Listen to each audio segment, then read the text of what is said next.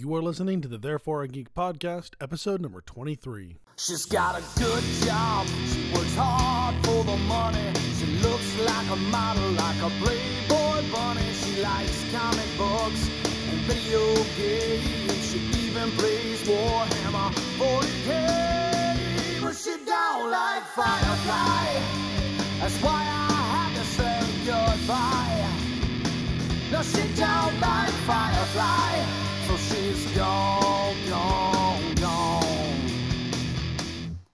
Hi, everybody, and welcome to Therefore a Geek. I'm Andrew. And I'm Mikey. Wait, Yeah. no, I'm not a regular cast member. We should do that again. So today we are joined uh, by Mikey Mason. Uh, we're at MarsCon. Uh, Tracy's not with us because she is uh, under the weather, and uh, we will miss her, but we will continue forth. Absolutely. Here in beautiful Williams, Colonial Williamsburg, Virginia. Yeah. So uh, I'd, I'd like to thank Mikey for coming out. And um, most people don't realize that we recorded a podcast with Mikey a few months ago, and everything went really well, uh, except my portion of the audio disappeared.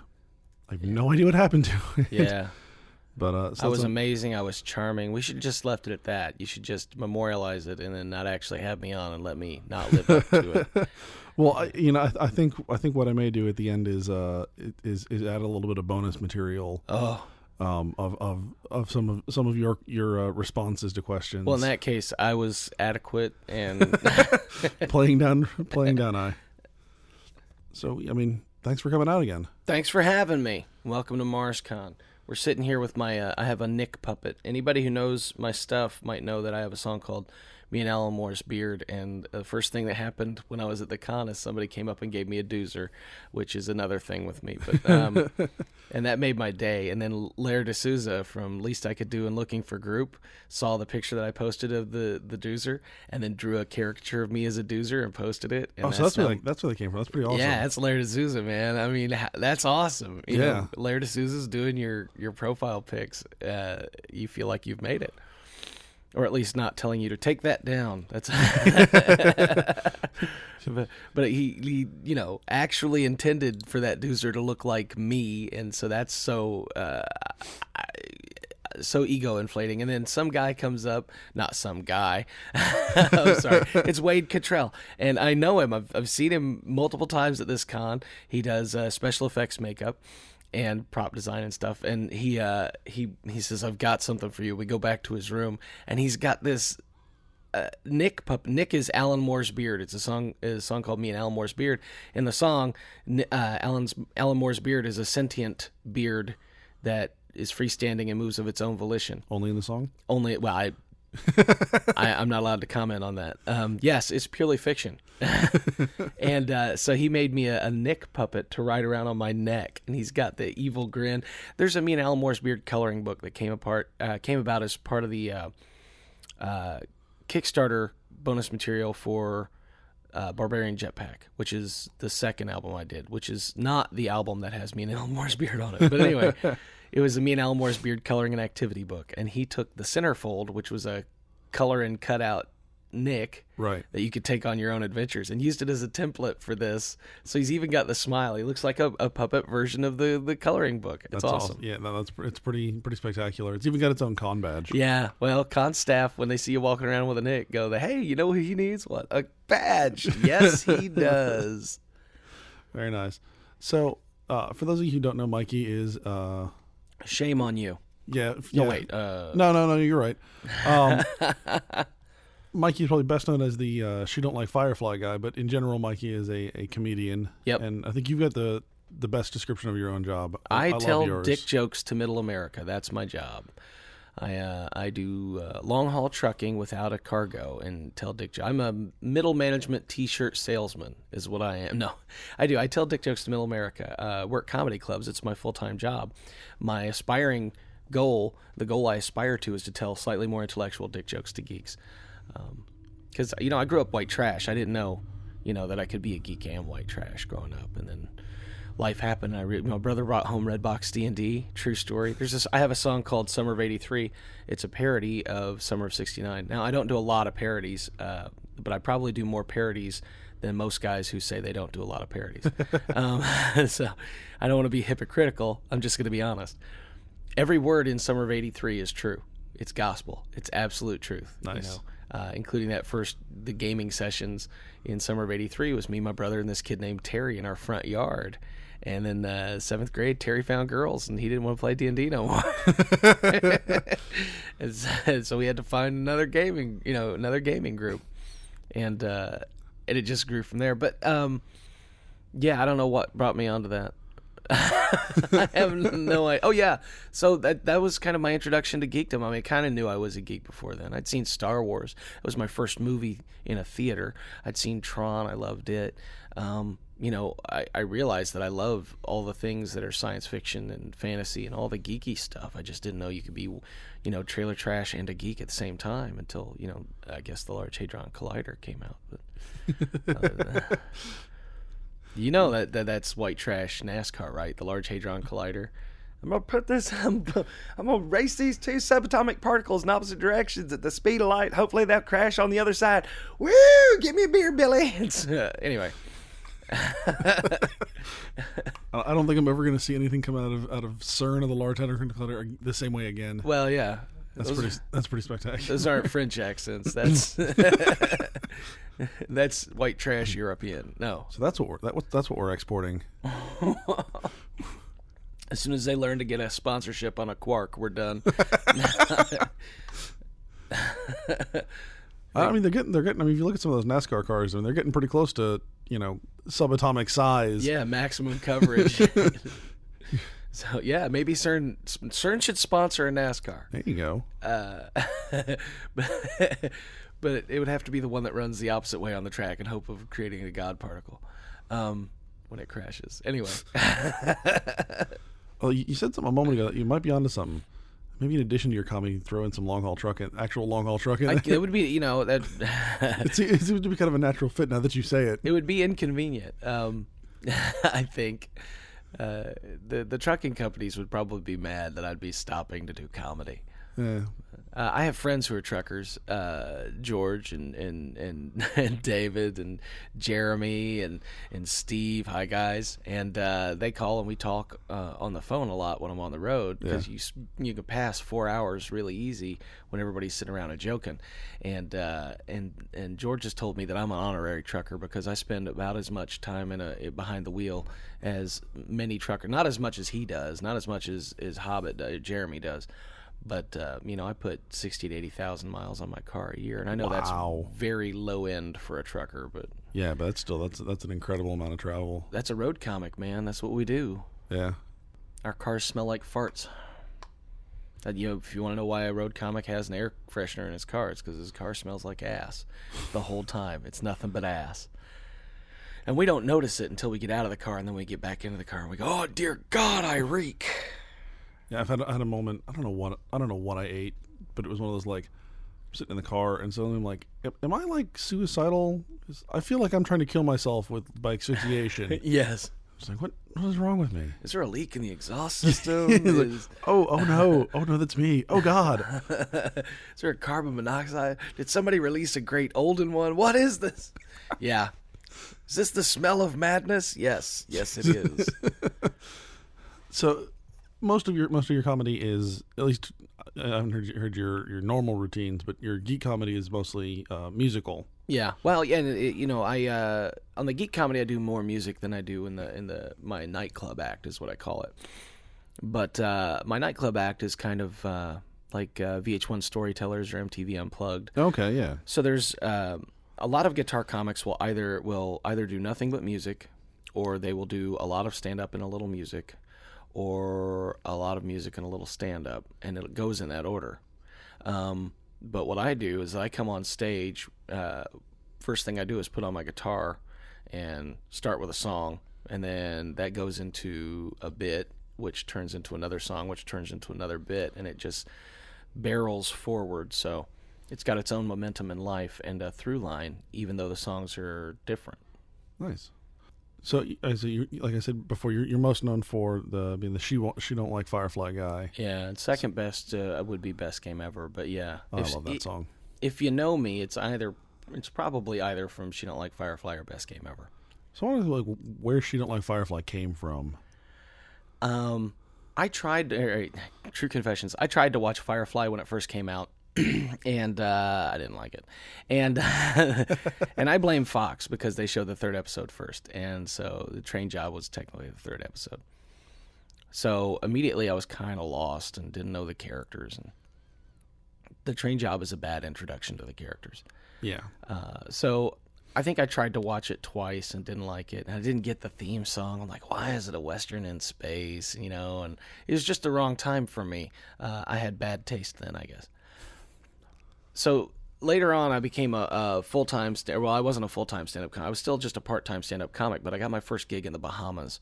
And a buddy of mine, Ty, who's the bartender in the She Don't Like Fi- Firefly video, and also uh, one of the co-hosts on my soon-to-be relaunched podcast, Beer Powered Time Machine.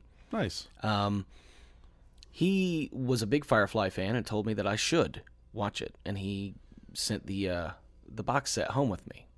Well, it had stayed home with me for two or three weeks before I left for the Bahamas, and he said, uh, or, and then I left for the Bahamas, and I was gone for two weeks. So I had the thing for five weeks. I took it with me to the Bahamas, and I never watched any of it. Because really, you know, I was thinking I You're might get Bahamas. bored, but I was in the Bahamas, man. I'm not gonna be bored. You know, a bottle of, uh, sorry, a can of pop in the Bahamas is four dollars. A bottle of water in the Bahamas is five dollars. A pint of rum in the Bahamas is a dollar forty-four with no tax. Yeah. Yeah, so I was not bored in the Bahamas. I barely noticed I was in the Bahamas. Very nice. Um, and then I get home and, and Ty calls and says, "Hey, yeah, have you have you are you finished with that box set yet? Because I kind of want it back." And I'm like, uh, uh, "Actually, I haven't started it yet." He goes, "Well, you know, bring it back." And I said, uh, "Let me let me watch. Yeah, yeah, yeah. Give me give me a day, and I'll bring it."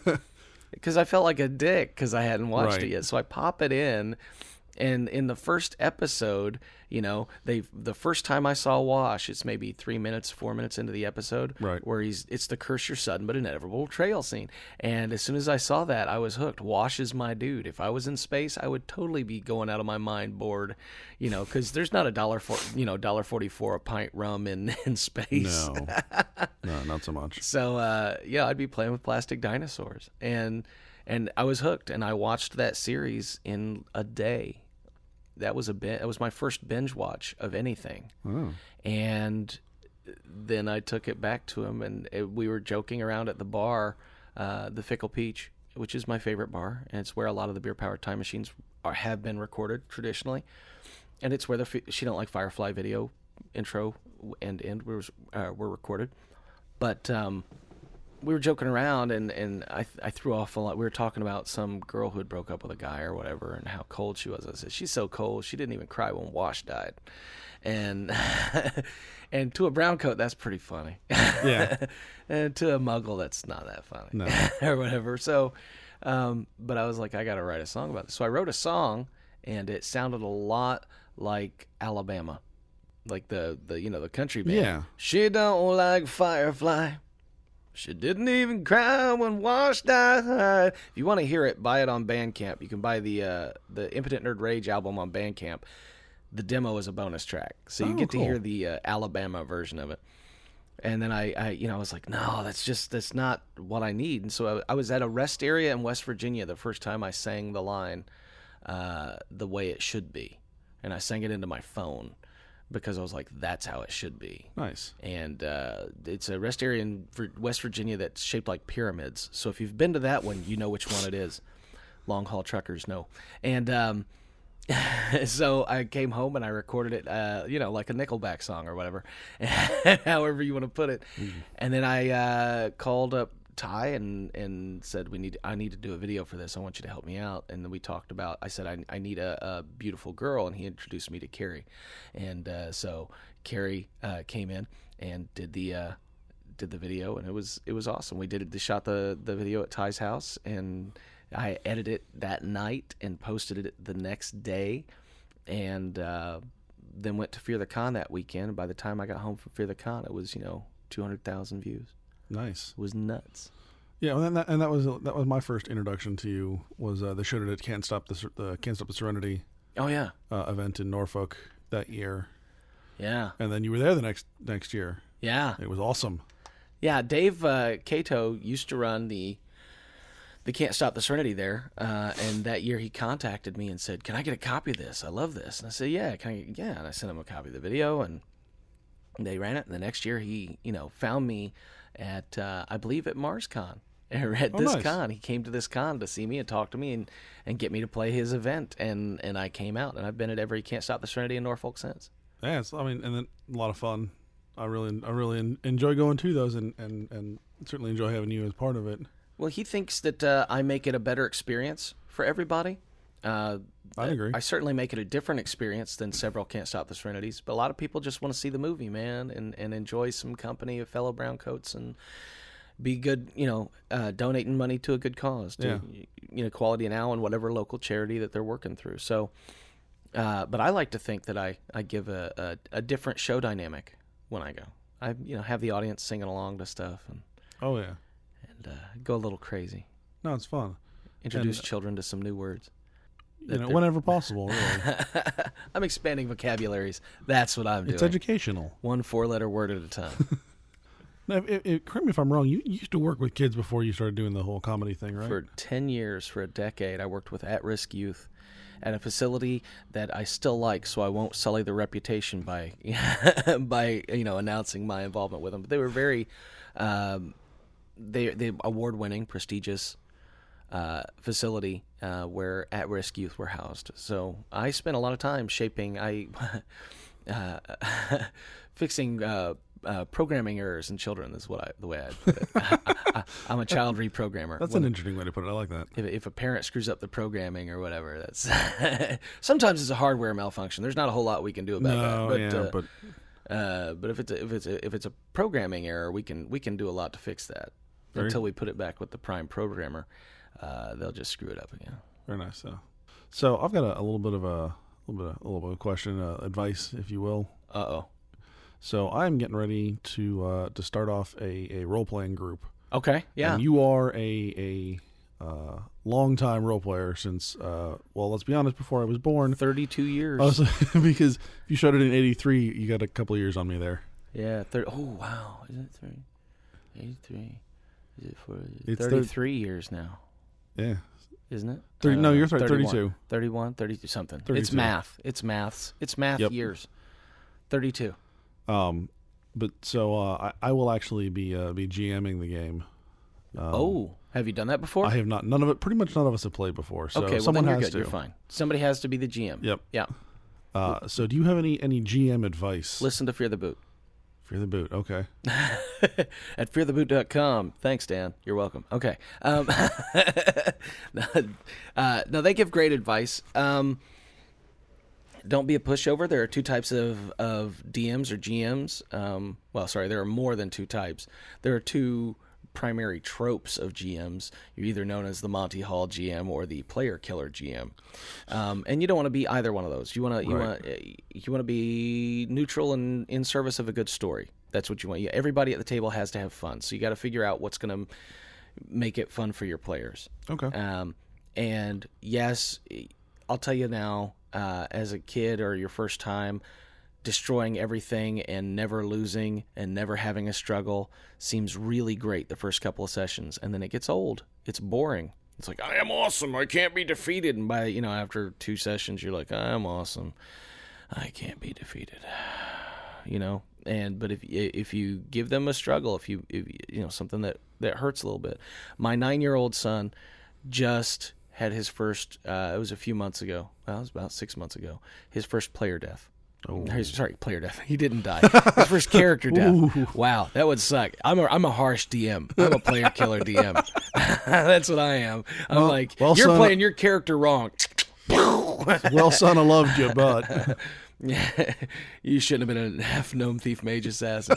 um, half orc, half elf monk illusionist. But um, no, he he plays a dwarven monk, and we play castles and crusades, which sounds like a D and D knockoff. And I know those are harsh words, um, and to some extent, it is kind of a D&D knockoff, but it was the game that Gary Gygax spent the last 7 years of his life working on. So um, it plays like a cross between basic and first and a little bit of second edition thrown in and uh, and with a mechanic that makes everything work better and there's a feeling you get the first time you play where everything is new and you don't necessarily know what you're facing against and I've been able to recreate that feeling in myself through my kids watching them play. So, Awesome. so that's the game system that I personally use, but I use a lot of different game systems too. Some are very story stick, um, very rules light games. But uh, yeah, just remember you're there to make it uh, challenging and fun for everybody, and you're part of the group. It has to be fun for you. Because if it's not fun for you, don't play. Oh yeah, yeah, yeah. De- definitely. The other thing is that uh, your players don't know what they want yet. And I'll tell you that. Even players, and asking them what they want is different than watching them and observing what they actively enjoy. Yeah. Um, okay. There was uh, Malcolm Gladwell. You know who Malcolm Gladwell is? Uh, I don't actually. He does a lot of uh, uh, uh, high-minded research. You know, he's a liberal intellectual, Okay. and um, he did a TED talk in which he talked about uh, he, he talked about uh, spaghetti sauce and uh, ragu and prego for a long time. Uh, I can't remember which one. I think it was prego was like higher quality ingredients or whatever. Or no, Yeah. yeah, I one think, of them I think you're right. Yeah. one was distinctly higher quality ingredients, but the other had the market share. And uh, so they spent all this money on uh, market research. And so a guy went in and he, you know, they he did uh, surveys. What do you like in your, you know, and everybody would give the same thing. And then he, th- what he started doing was giving everybody 10 samples of spaghetti sauce and they would be slightly different some would be spicy some would be meaty some would be chunky some would be blah blah blah so when he when he came out of the thing, he said people want three things out of spaghetti sauce. They either want it spicy or they want it. Uh, I can't remember what one was. The third one was chunky. Nobody had ever thought of chunky. Nobody ever answered chunky on on the surveys. When you asked somebody wanted what, what they wanted from spaghetti sauce, they said nobody ever answered chunky. right. So he he said, "What I want you to do is put out a line of chunky spaghetti sauce." And they said, "But nobody's ever said that." He goes, "Just put out the line of chunky spaghetti sauce." And the next year, they cornered the market share. Wow. And now there are chunky spaghetti sauces everywhere because I like chunky spaghetti sauce. Right, but but you never knew you liked it until it was out there. Because Right. what you didn't, you know, when somebody says, "What do you want out of a spaghetti sauce?" Well, I want it to be tomatoey and zesty and flavorful and meaty, or whatever. And then, uh, but people didn't say, "I want chunky." But he figured out through the the research through watching people eat he had them rate which ones they liked he didn't say what did you like about it he said which ones did you like and it was the chunky ones and he, they come out with chunky spaghetti sauces and all of a sudden they take the market share and uh, so i don't think that people always know what they want or how to say what they want but you can observe them and figure out what they want. And player feedback is important. What did you like about the game? What didn't you like about the game? Shut up. I was the only time who spent prep time running the game. Fuck you. Wait, no. Uh, anyway, yes. Nice. Make it fun. Okay. I think the only thing I've been asking asking the players so far is what classes are you playing, Ah, just so I can get a basic idea for for story hooks. okay. Uh, are, are you guys going to make the characters at the table together? Um, we're gonna end up doing them kind of individually. 'cause I'm, I'm gonna do. But you're going to be present for the creation of I every will be, character? yes. All right. Fear the Boot. Um, Fear the Boot suggests that you do a thing called a group template. Because what you don't want to do is you all meet in a bar and decide to hang out together. Have them all know each other before the game starts. Have all the characters know each other before the game starts. Have them have a reason to be together before the game starts. Which means that they should have designated, not really strict roles within the party, but, uh, you know, you're, you're going to need a healer. Somebody needs to be a healer right. somebody needs to be a, a, a tank or a fighter. Somebody needs to be the uh, damage per second guy in video games terms. you know, you got to be the magic user or the Right. or the the archer, ranger, or whatever. So, but you got to have a healer, and somebody should probably be the the rogue, sneaky person. But it depends on your group. But if you have a group of four fighters, you go against Thief Mansion, you're gonna die. If you, you know, Yeah. four magic users going against Phytor the Magnificent, if they're you know, if they're low enough level magic users, they're dead. It's a Yeah, we're we're actually doing um, the, Star Wars role playing from Wizards of the Coast put out a few years back. ah yes, Um, space opera. Yeah. Well, it's, I mean, we're all pretty well Star Wars fans, so it, it works out. And we tried doing Pathfinder, and just we weren't we, we couldn't get our all get ourselves like real real into it. So we're like, oh, let's try this instead. Yeah. Well, if you're all Star Wars fans, that's I mean, you start off with what you like. Yeah. So um, I, I think so far so far the people the, the, like the classes people have talked about playing, so far we got a decent decent mix. How many of them said, "I want to be a Jedi"? One, Only one. only one. That's surprising because normally it's everybody going, I want to be a Jedi. I want a lightsaber. I want to kill everything. I'm gonna go straight for Vader. No, in fact, most of, most most of my people want to like run around and just shoot shoot stuff. Ah.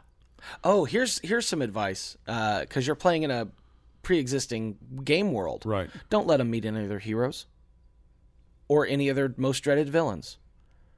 None. Zero. You know those stories have been told. Make your own stories. Make, make that stuff background stuff that happens around them. Okay. You know, maybe they see, you know, Han Solo fly past. Uh, you maybe see the Millennium Millennium Falcon fly past, but only if there's no way they can engage it. Remember that, because if there's any way they can engage it, somebody's going to want to kill Han Solo or befriend Han Solo, and they will never get to talk to Han Solo. I mean, you have to make sure they don't talk to Han Solo. Uh, and when you do this, you know, you ha- you ha- they have to agree that you're the game master. So if you say something is happening that is not in the Star Wars canon, because they're like, That never happened. That wasn't the bartender's name in Tatooine. you know, and you're like, no, no, no, no, no. This is not the movie. This is my game. Right. Play the game. Okay. Sound advice. So yeah, I, I'm a I'm a bitter game master. I'm a dick. You, you no, you have you have experience and practice, I'm jaded. and and, and, and and you've had to beat beat down characters every now and again. it's not that. It's just that you. Yeah. Anyway, there are there are players who want to get into it as much as you do and write backstory and and all this stuff, and then there are players who basically want you to make their character and show up at the game, and you'll have done everything, and then they'll find things to nitpick, and you're like, dude, you just showed up. Right. You know. It's like they, there are good players, and then there are Georges. if you're in a gaming group and you don't know who the George is, it's you.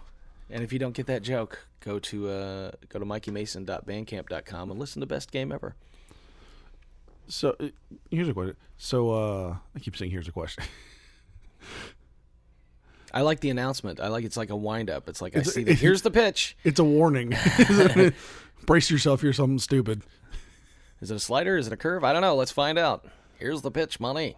Is it possible to have a whole a whole gaming group of Georges? Oh yeah. Oh, yeah. oh yeah.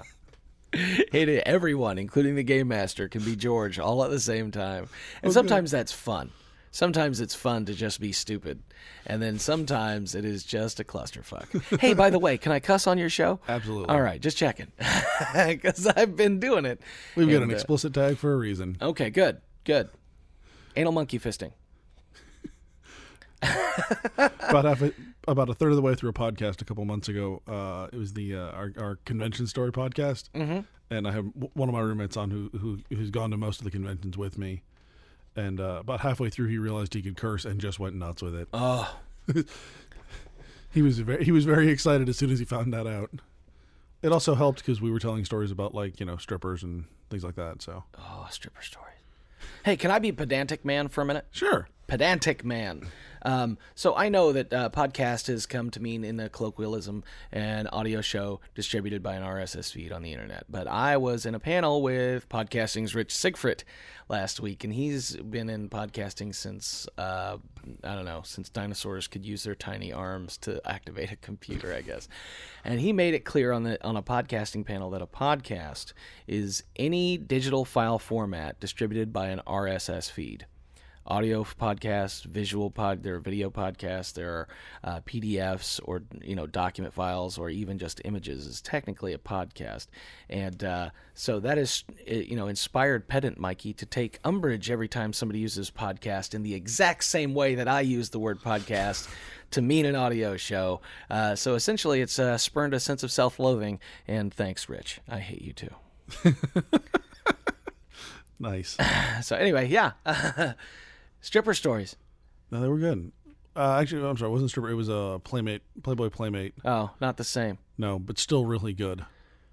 I remember my first time at a strip club. Uh, there was uh, a waitress there who stripped sometimes, but didn't like it much. But my brother offered her a dollar for every piercing she showed me, and she showed me. Well, sorry, he gave her twenty one dollars, and she didn't take off her panties. Wow. And he said she could have made some more money. wow. So he gave her twenty one dollars. I remember that. and she kept her panties on. I I try not remembering my first stripper or my first trip to a strip club. It was not pleasant. A lot of people put strip clubs down. Some pe- some guys will say something like, uh, "Going to a strip club is like going to a buffet and not being able to eat anything on the buffet." And I'm like, "Well, that's only if you think that the end goal of a strip club is to have sex with a stripper. If you go to a strip club thinking I'm going to drink beer and look at naked women, then going to a strip club is a lot like going to a bar and drinking beer and looking at naked women. I mean, you're getting exactly what you pay for. Maybe you're thinking a little high of yourself, all right? Just because you give a woman a dollar because she's dancing and is very attractive or whatever, even if she's not very attractive, she's getting naked and she's dancing. She doesn't owe you a handy in the parking lot. Who the hell are you talking to here? What do you think of yourself? That strippers are going to fall in love with you? Nine times out of 10, 99 times out of a 100, 99, 999 times out of a 1,000. More than that, infinitesimal. You'll find a soulmate before you find a stripper to fall in love with you. If you can find a stripper to find it, fall in love with you, you're a god, all right? And I know a couple of gods. So, I'll just say that. Oddly enough, I've lived with two. I'm just saying. You know, did they fall in love with you? I'm not the stripper. Uh, no, that's what I'm saying. You've lived with t- oh two gods. Yeah. Okay. I'm just saying, you know, guys who go to a strip club thinking that she's going to fall in love with me, man, why are you going to a strip club looking for a girlfriend? Why aren't you going to a strip club looking to drink beer and look at boobies? Because that's why you're there. If you, if you honestly, you have some weird high moral opinion or a high immoral opinion of yourself. you think you know that what you got going on is so awesome that giving a girl a dollar while she's dancing for your entertainment is going to make her fall in love with you. Fuck you, man. You're a dick. You're not there to partake in them like a buffet. They're human beings. You're the same guys who don't get married because you're like, well, it'd be like having the same thing for breakfast every morning, except that those are fucking eggs, and that is a human being. Kiss my ass. Sorry. I go a little off the reservation there. That's cool. My bad. My inner, Hey. my inner feminist came out. I, I love strip clubs, and my inner feminist came, feminist came out. It, it, is, it is a little funny that you mentioned buffets and strip clubs because apparently in Canada those exist. Oh, oh yeah, Strip no, no, clubs they're everywhere. buffets. Uh, in uh, in Florida, there's Cafe Risque. You'll see the signs all the way up and down. Uh, I believe it's uh, 95 heading out on Florida. We dare to bear all in 75, and. And uh, I've heard two different. Exp- I've never gone to one, but I've heard two different, you know, experiences. One from the very positive, and one from the very negative. Um, you know, one was like they've got great breakfast. Yeah, the strippers okay, and the other one is, you know, uh, there ain't nothing I want there, including the eggs. so, Yeah, some friends of mine found found a few of those up in uh, up somewhere up in Canada. oh yeah, It's like that's an interesting concept. Oh, there, are, there, are, there. They have uh, breakfast. I've seen strip clubs with be- breakfast buffets and lunch buffets. Uh, there was one in Indy that uh, some people I knew used to go to for lunch and have the wings. They were a construction crew. They didn't get much done in the afternoon, but especially after splitting a, you know, wings and some, you know, a pitcher or two of beer. All of a sudden, uh, hey, we could go back and work on a house or boobies. Yeah, that doesn't seem like a really hard choice. So, Yeah. Nice. I want, I want to go to the old country buffet of strip clubs. No, do they have those up here? Never mind. I'll take that back. I rescind. I want to go to the Shoney's of strip clubs. They have those up here, and there's a buffet. The Golden Corral of strip clubs. Oh, that's impressive. Somebody's grandmother's stripping there right now.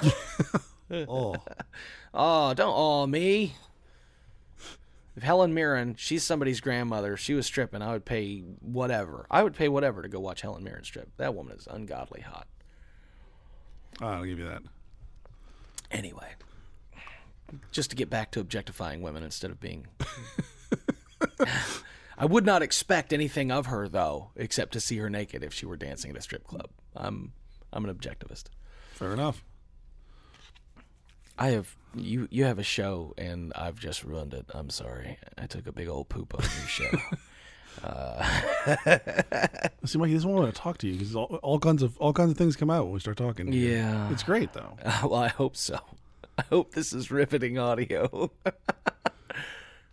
I'm, I'm, I mean, I'm hoping so too. We're still. We're, we're, we're still figuring. We're twenty something episodes and we're still figuring it out. But we're still yeah, having fun. the first five episodes of pretty much any show uh, are them trying to find their voice, you know? Oh yeah. So you either really like it and then get disappointed when they get in their stride, or you really hate it and then once they get in their stride, you're like, well, why wasn't the first five like this? Well, Tra- Tracy and I actually, at the first couple of episodes, um, we were both so nervous. We were drinking heavily, just, just to calm ourselves down.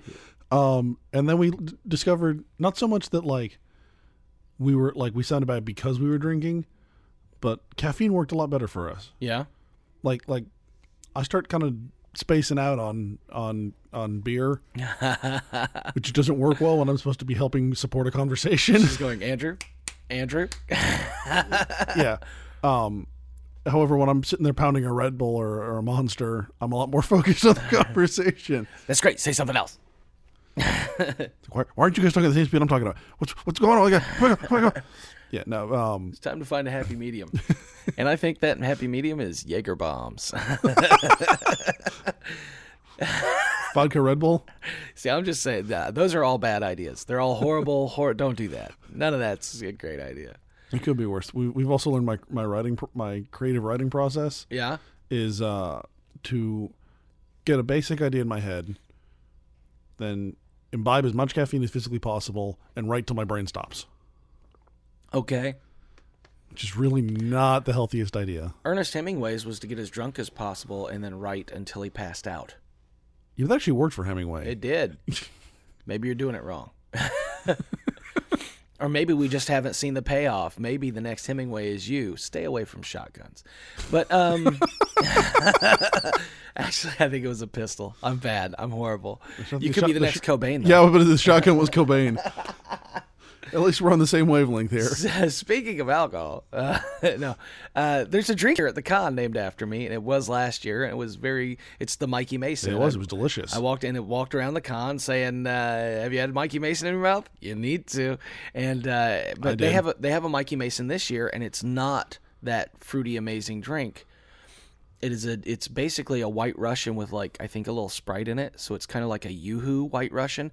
It's awesome. I like it. Very different though. Uh, I didn't think I would like it watching him mix it because I'm not a big White Russian fan or whatever. But it's kind of like White Russian Yoo-Hoo. It's very uh, sparkling and effervescent White Russian, or Caucasian if you're a fan of the dude. Yeah, I was thinking like, it's like it's like usually I start drinking White Russians after watching The Big Lebowski. It's a, it's a bubbly it's a bubbly Caucasian is what it is is what I would call it. It's Nice. It's a Paris Hilton. No, um, it's, it's sparkling Caucasian, but um, so that's there. And then there's a Mikey Mason burger this year. Ooh. so I can literally tell people to eat me.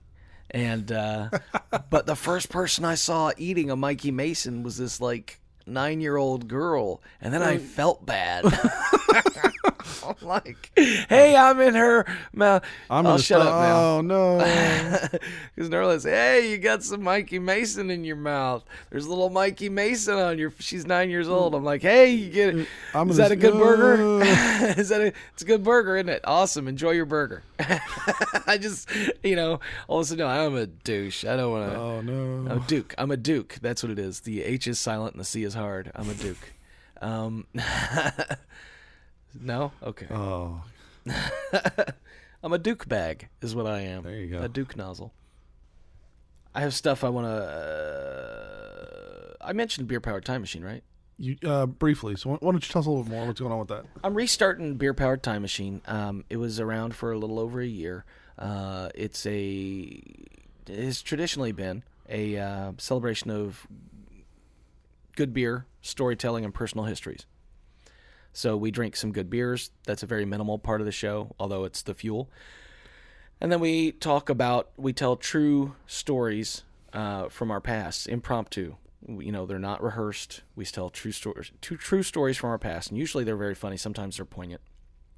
But it's the best part of a party, man. It's uh, and I don't. We're gonna do some slight format changes. I can't comment on right now. Okay. But uh, there's still gonna be beer, and there's still gonna be storytelling, and there's gonna be some other stuff thrown into the mix. Um, and and I still maintain it'll be the best part of a party. It'll be you know uh, after the after everybody knows everybody else's name and before the cops get called you know, where you're sitting around and you're telling stories, and somebody will say, uh, "Well, so the, the the show runs where there's a theme for each episode or whatever. So today we're going to tell stories about blah blah blah. All right, so it can be cats or whatever. So the first person tells a story, uh, whoever volunteers tells a story about cats. All right. And the second person to tell a story can tell a story about cats or anything that was triggered by anything the uh, first story said. So anything that said that reminds me of a story about blah blah blah, fine. It's Okay. it's fair game. It's very stream of consciousness. Um, and uh, I will, you know, I open the doors to the beer powered time machine to anybody who wants to be on. There are two rules to the beer powered time machine. First, you have to tell at least one story, and second, you have to be completely honest while you're on the beer powered time machine. So um, while you don't have to give names or anything uh, about people in stories, if you're telling a story, it has to be true and it had to have happened to you. It can't be like my brother's friend's cousin at camp said that he saw a guy who blah blah blah. It has to be I saw this happen or I experienced this or this happened to me. And uh, and when you're talking about the beer, you have to be brutally honest. If you don't like it, say you don't like it. I want to know you don't like it. You don't have to be uh, pretentious. You don't have to know beer terms. You can be like, I taste ketchup. I don't like it, and that's fine. Uh, which was actually when I was on the Good Beer Show was something you know where I drank my first sour ale, and it was very vinegary. So it was sweet and vinegary and a little sour. And the only thing I had to compare it to on my palate was ketchup. And I said, it tastes like ketchup. And I was so made fun of. They started calling me the beer tard, and uh, which was fine. I accepted it as a name. I don't care, whatever. My goal was to learn, and I got ex- uh, you know exposure. And that beer was Moxie. I remember it was a beer called Moxie, but um, but yeah, it tastes like ketchup, and you know, and and they all had a great laugh because they had these sophisticated palates and terms and ability to talk about beer that I didn't have, and I don't care. I'm not gonna laugh at you for saying it tastes like ketchup. I, I will go. Oh, I will try and find the ketchup in what I'm tasting to see if I can agree with you. If I disagree with you, I'll tell you that, but I'm not gonna laugh at you most of the time. Okay. But if you tell me a story about a ghost appearing, I will be as skeptical as a motherfucker can be. I'm sorry, I don't believe in ghosts. Good to know. Just the ones you bring. So, um, when when do you think uh, Beer Power Time Machine is relaunching? Well, like I've already- time frame wise. Um, I would give it another month before it's up, but it, yeah, it could surprise us all and be up before then. I don't know. Okay. Uh, I want it to be fairly timely. Um, so when we talk about it, there's going to be some current event stuff in it. So when we record an episode, it's going to happen that week. It's going to launch that week. Okay. Uh, but I'm also I have my recording equipment at cons and wherever I'm on the road. So if I'm at a comedy club, so I can uh, sit down and drink a beer. Or last week I drank some Jim Beam with uh, Rich Sigfrit, and he told some stories, and uh, we laughed a lot. And we were supposed to just sit down for like ten minutes and tell a story, and we were on for like forty-five minutes. Nice. and because that's the way you know it works. All of a sudden, it's the best part of a party, man. Yeah. And then I went out and uh, finagled my way into a an audiobook narrating gig. Day drunk on Jim Beam after. Well, by that's another thing that's going to happen this Very year. cool. Uh, yeah, I mean, it just happened very spontaneously after that, and uh, I can't tell you the book or the author yet. There's been no contract signed. It's um, but it's happening. We've we've done the handshake agreement. Very awesome. And I'm uh, I'm recording an audiobook uh, as a narrator and and producing it, and then it's going to be submitted to uh, Audible. Very nice. You'll have to let us know well, once you actually, you know, contract something. You can let us can let us know, please. Oh, I Please will, do. and it's a great book too. It's uh, it's uh, I, but I can't tell you about no, it No, it's I understand. Understand. it's a book that caught me off guard. You know, it was per- it was on the periphery of the stuff that I thought that I think personally is cool. Um, and then I started reading it, and it engages me on a different level than I thought it would. So that's always a wonderful surprise on a, nice. on a on a different uh, intellectual alternate history kind of level. You know, it punched me in the in the nerd bags is what it did, which is cool. So, uh, so where can where can people find uh, find your music at? You can find my music at mikeymason.com, at mikeymason.bandcamp.com, on YouTube. You look up Mikey Mason or Squedge, S Q U E D G E, long story. with no real payoff.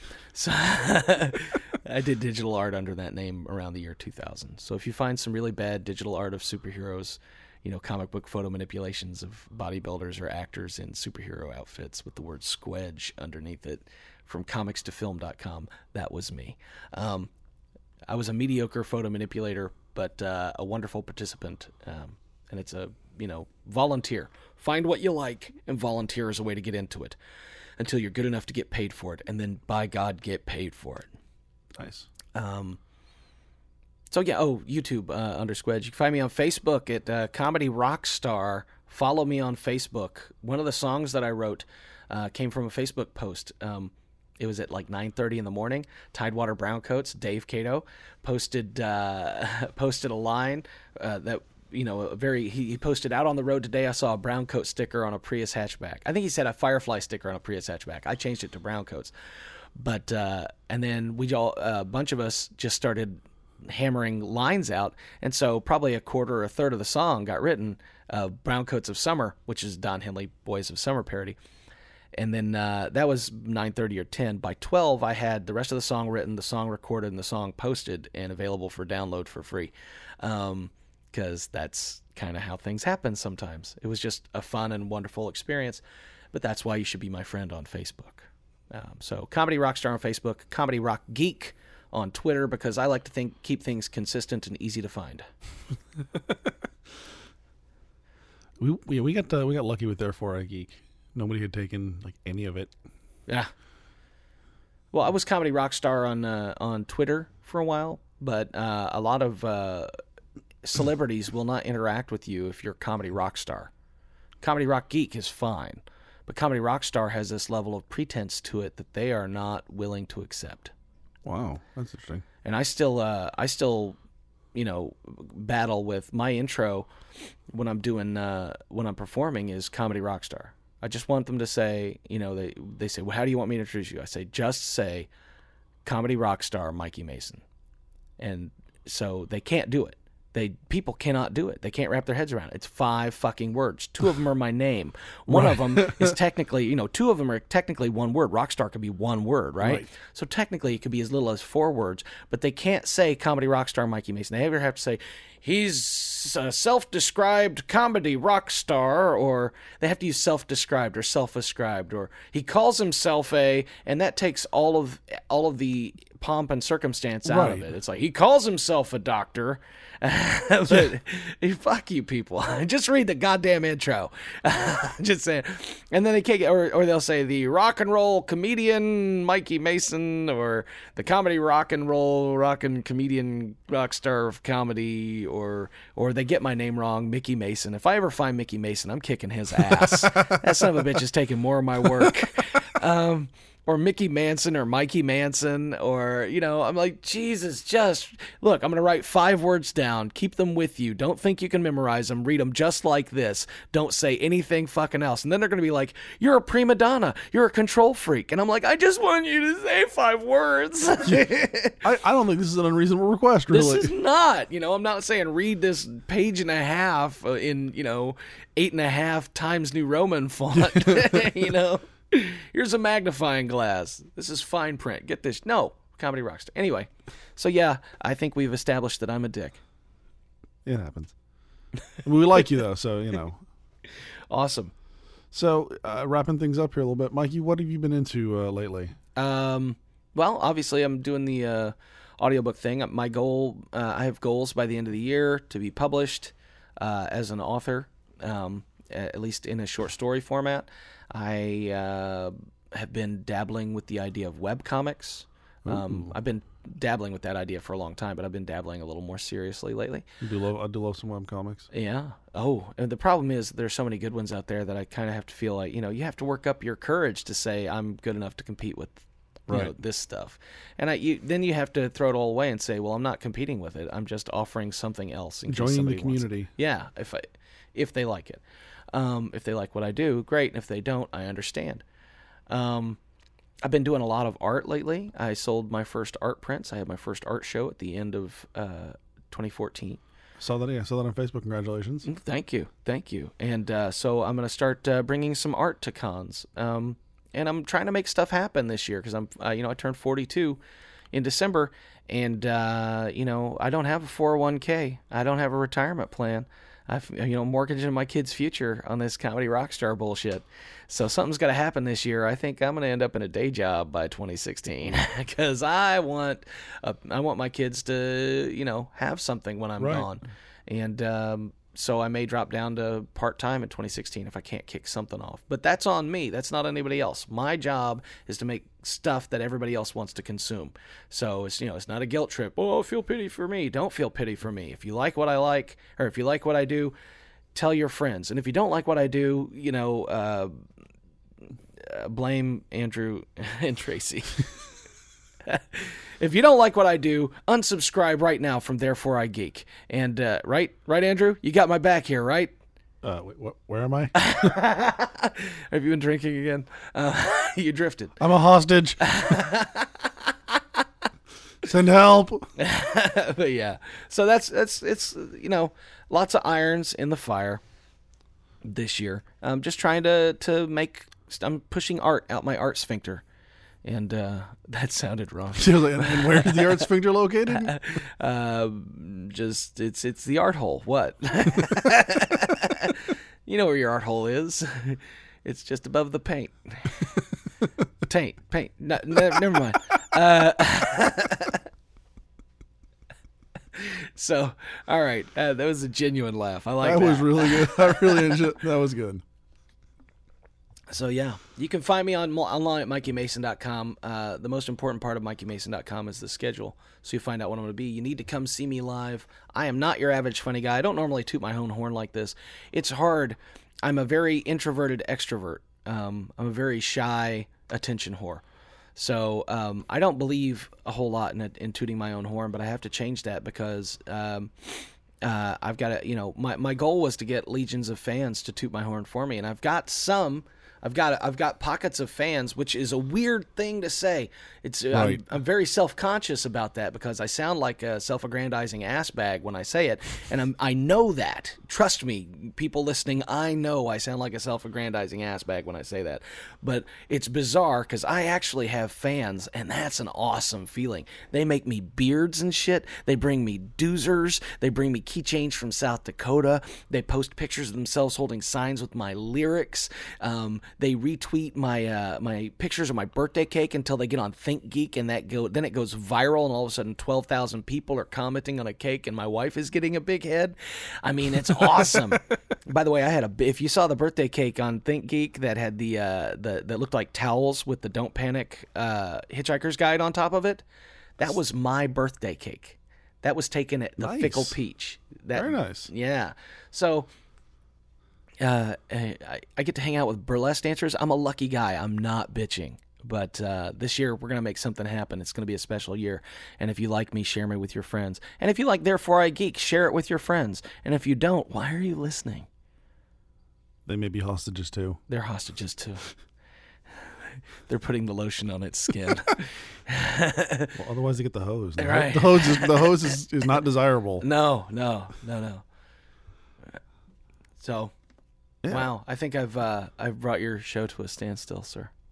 It's all right. Well, I think we're, we're we're pretty well wrapped up here. Sweet, cool. But uh, you know, once again, Mikey, thank you for coming out. Well, actually, I'm coming. But, I mean, thank you for coming on the podcast. I'm coming out. That's right, ladies and gentlemen. I am a non-practicing bisexual. You heard it here first on Therefore I Geek. okay. Okay. But yeah, we appreciate you coming on the podcast and and uh, you know, try, trying again after uh, after our little mi- audio mishap the last time. You've got you're recording on a computer and a backup device, and I swear uh, to God, if, it if somehow this doesn't work, doesn't we're work, done. It's not meant to be, brother. Yeah, and get well, Tracy. Uh, yeah. uh, so So once again, if you're liking what we're doing here, uh, make sure you go to iTunes, subscribe to the podcast, leave us a review. Head over to thereforeigeek.com, facebook.com slash thereforeigeek. You can follow us on Twitter at thereforeigeek, or Tracy is at Mary Eyes. So I'm Andrew, I'm Mikey. and you've been listening to Therefore I Geek.